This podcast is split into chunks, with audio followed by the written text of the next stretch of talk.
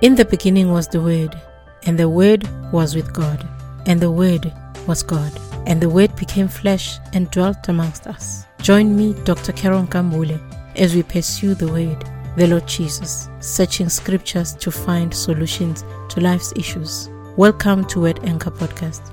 Download and share with your friends and your family. Stay blessed.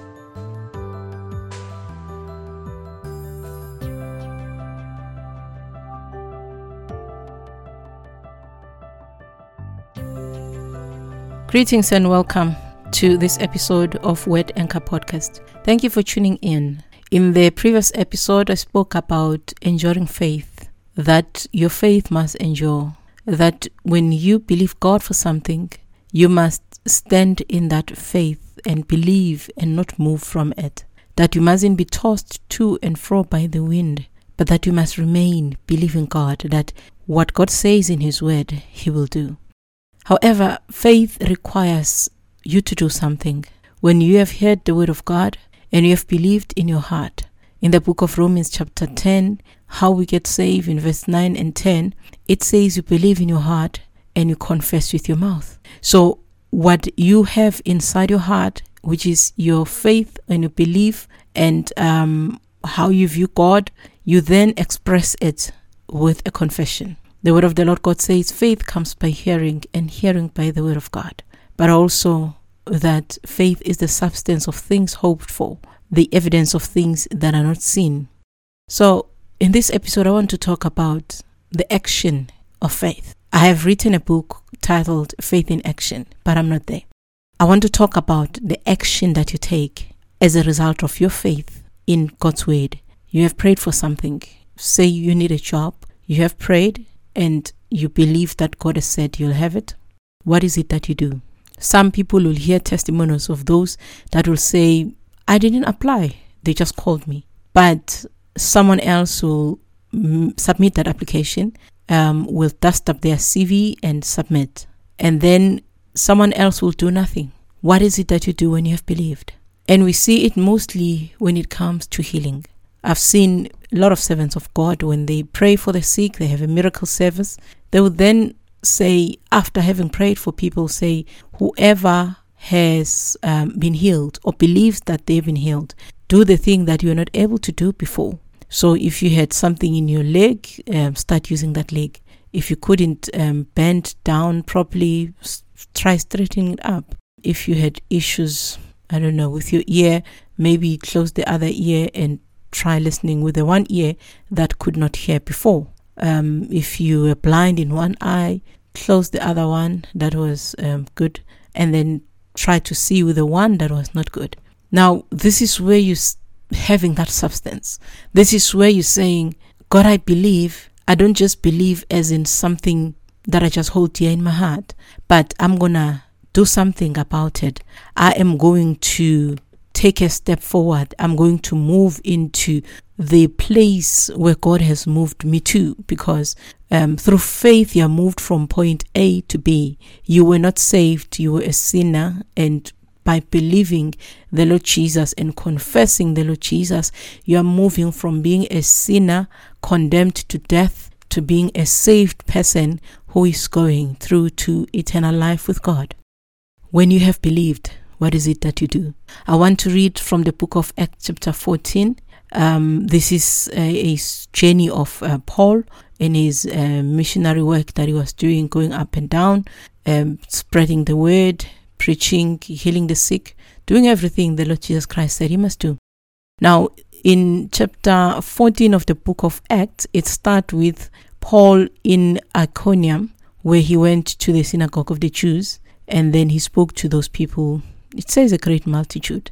But then there were those that were unbelieving Jews that then uh, poisoned the minds of the others, and then they started, you know, mistreating them. But he still remained there, speaking boldly.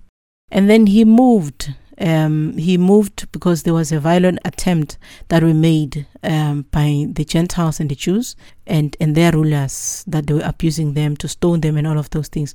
So then they moved to Lystra. Now in Lystra, they found a man this man from verse 8 to 10 It says, And in Lystra a certain man without strength in his feet was sitting, a cripple from his mother's womb, who had never walked. This man heard Paul speaking. Paul, observing him intently and seeing that he had faith to be healed, said with a loud voice, Stand upright on your feet. And he leaped and walked. I'm just reminded of the one in the book of um, Acts, chapter 3. The man that was uh, sitting at the gate called Beautiful um, and he had never walked in his life. And um, Peter and John came to him, stretched out their hand, um, said, Silver and gold we do not have. What we have, you give you. And um, he stood up. It said he leaped and he jumped and went up those stairs, praising God. Now, here's another man also who was crippled from birth. But you'll note that it says he did not have strength in his feet. So, no matter how many times he tried to get up, he could not get up. There was no strength in those feet. He didn't know how to do it. Obviously, they didn't have a proper diagnosis of what was happening like we would have today. They would tell you it's this disease or that disease, and this is the solution, or maybe this is how you can manage it. This man was without strength in his feet. So he didn't know how to walk. From his mother's womb, he could not walk. He had never walked. How then do you say to somebody who has never walked, stand up straight on your feet? And then this person leaps and walks. Because as believers, we get stuck there. We get stuck in the emotions, we get stuck in the memory, uh, we get stuck in the experience. We, we, get stuck in the thing that we know. I know I cannot walk. I, I know I've never walked. I know that when everybody else was not watching, I actually tried to get up and walk, but I failed many times. I know I've tried. I've, I know the physiotherapists have tried. I know everyone has tried to get me to walk. So this is my condition now. This is my situation now. I know that this cannot be solved. It was never solved before. Paul noticed something from this man.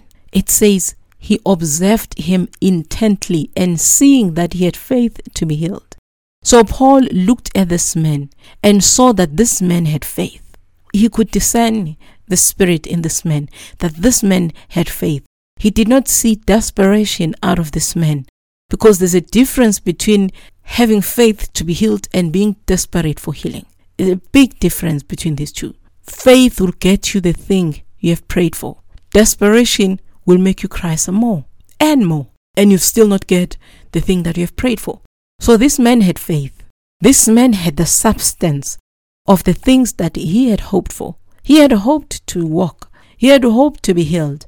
But then he had a substance. He believed that he believed that he believed that he would be healed. And Paul noticed that.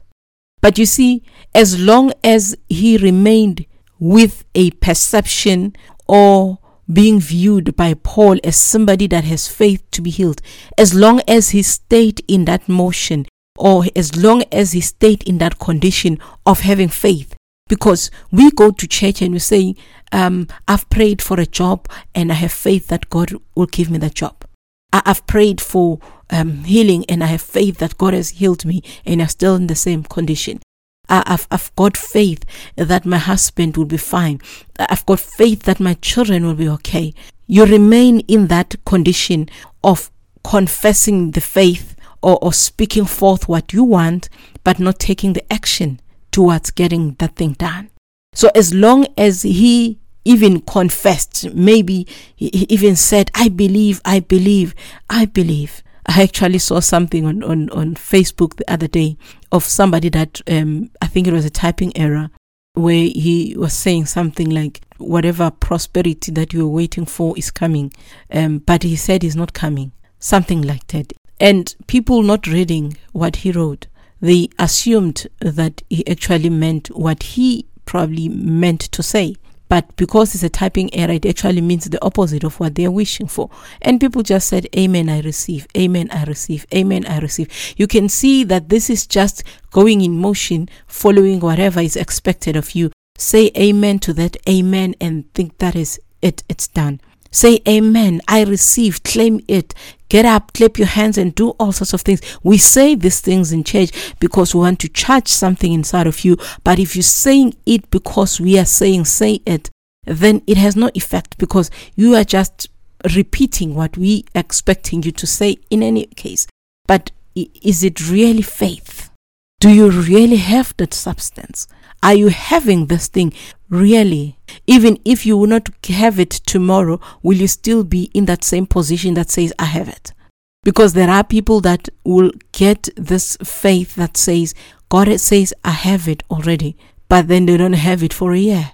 I've shared a story of um, a woman that had a goiter. She was prayed for and she kept on coming to church. I read it in, in one of the books, not sure which one of the um, servants of God that are sleeping now, but um, she kept on coming and testifying that God has healed her. But then the thing was still visible. That goiter was still there. She kept on confessing and testifying every Sunday for a whole year. People kept on saying to her she must stop that because it's embarrassing. You can't keep on saying, I'm healed and you're still sitting in a wheelchair. You can't keep on saying, my goiter is gone when it is there visible for everyone to see. It was until the following year when that same man came by that she actually got her healing. Um, not that he laid hands again on her, but something happened. Um, that brought about the healing that she had been testifying about for the whole year. So when you have faith, your faith must endure like this woman for a whole year, testifying of the same thing that was not yet shown, but she had the substance of it and believed it, and she kept testifying. She kept holding on to it. Now, this man had faith to be healed. And Paul noticed that. What action did it require for him to do? The word of God says, Paul said to him, Stand up straight on your feet. And he leaped and walked. So the same feet that had no strength since he was born, it says he was a man.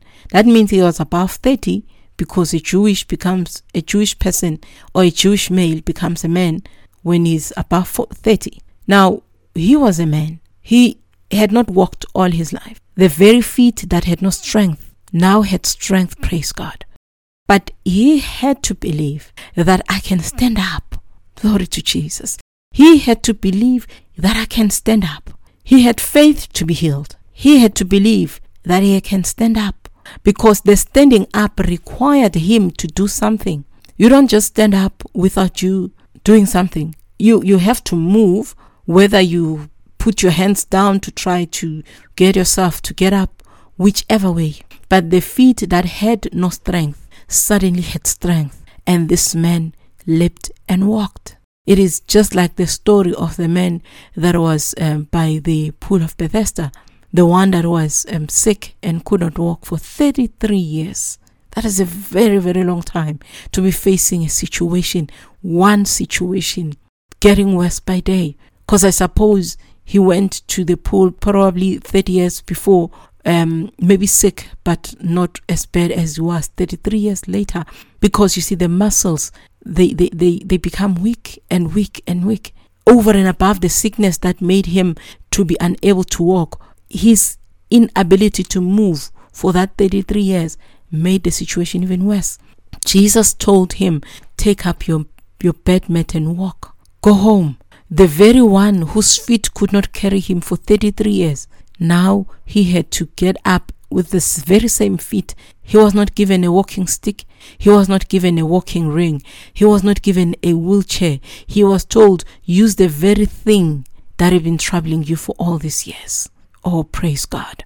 Oh, praise God. God wants us to act on the very thing, on the very thing that has been troubling us. He expects you to act on it.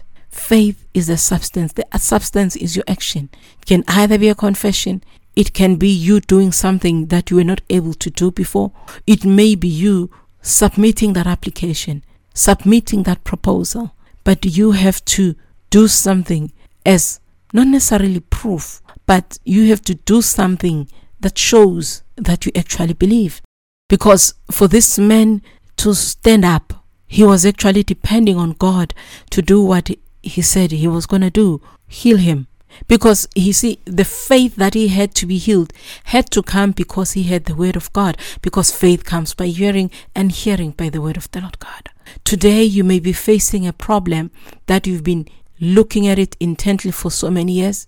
You've been talking about it to everyone that cares to listen, but you have not been doing anything about it. You have not tried to do the thing that you are not able to do. And God wants you to leap and walk. God wants you to stand up straight on your feet. The very feet that are weak, God wants you to get up on those feet. The very child that is challenging you, God wants you to get the child to get up. The very husband that is troubling you, God wants you to do something about it. Because you see, God will meet you at your position of faith, not at your position of fear, not at your position of failure, not at your position of tears. God is going to meet you at your position of faith when you say, Father, I believe I can walk again. Father, I can, I believe I can walk, though I've never known how to walk. I believe I can see, though I've never seen anything all my life. Open those eyes and start seeing, as long as you believe God, you will act on it. You will do something. All the miracles, all the miracles, except for the one where Lazarus was raised. In fact, even that one, Lazarus had to get up and get out of that tomb. The Bible doesn't tell us that somebody walked inside the tomb to pick up the body of Lazarus and put him on his feet. The dead man's body, his ears, had to hear the voice of Jesus saying, Come out.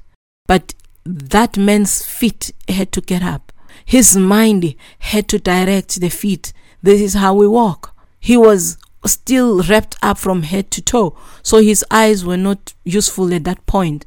Probably he was walking, um, hitting the walls around him, trying to feel and feel his way around. But he got out of the tomb on his own. And Jesus Christ said they must unwrap him from those grave clothes. What will it take for you, child of God, to receive the thing that you have asked God for? Can you do that? Can you do that? Can you leap and walk? Can you take your bed mat and walk? Can you dip seven times? Can you open your eyes? Can you go and wash in the pool? Whatever it is that God says you must do, even if it may look foolish to some other people. If people are looking at somebody that had never walked trying to walk, it must be a sin. People are looking at him thinking, what is he trying to do? Oh gosh, he's gonna fall. Or try to help him, he's going to fall. He's never walked in his life. That leaping, whether it took him seconds or five minutes, but at some point his bones had to begin to crack because they'd never done anything like that before. His feet were probably somehow disfigured. The shape was not proper because he was never in a standing position or a walking position. It must have been a sin to look at, looking at a man trying to get his weak feet to take a step and another step and another step. There are many things that I do believe we have not managed to attain because we have failed to get up on our weak feet. We have failed to get up on the legs that have been weak. We have failed to get up and take our bed mat and walk. We have sat there saying, I believe in Jesus. Jesus heals, Jesus saves, Jesus delivers. Get up and walk. Jesus feeds the hungry people, but go to the river, go to the sea and put down your net and get that fish. The fish is not going to walk to your net. The fish is waiting for you on the deep side for you to lower your net. You are sitting there and saying, Oh, Jesus, I believe you. There's a lot of fish in this water. I believe you, Jesus. You cannot keep on singing, I believe you, Jesus, but you don't do anything about it. Child of God, the Lord wants you to do something about your situation. The miracle is not just only on your confession, but it is also on your action. God will meet you at the point of your faith, and faith acts. Faith does something. Faith moves. Faith trusts God that if He said He will do it, therefore He will do it. And I believe Him, and I'm going to go and do the thing that I failed to do all my life. Let us take that action and get the things God has told us they belong to us. God will meet you there. Whatever thing you're facing, child of God, believe God. He'll do it for you. He did it for this man through his servant Paul. Paul never met Jesus in person, in the flesh, but he was able to heal the sick, to raise the dead. You can too. Believe in God and do that which you're not able to do. The Lord richly bless you. Shalom. Thank you for listening to the Word Anchor podcast. To get copies of my books, The Bride of Jesus, Dear Girl Child, Confessions of a Parent, Victorious Youth, and From the Pit to the Palace, go to Amazon.com. You can buy a hard copy or a Kindle edition. Remember to check out the show notes. Connect with me on social media platforms, give feedback, and continue to spread the word. Tune in for the next episode and make the Word of God your anchor.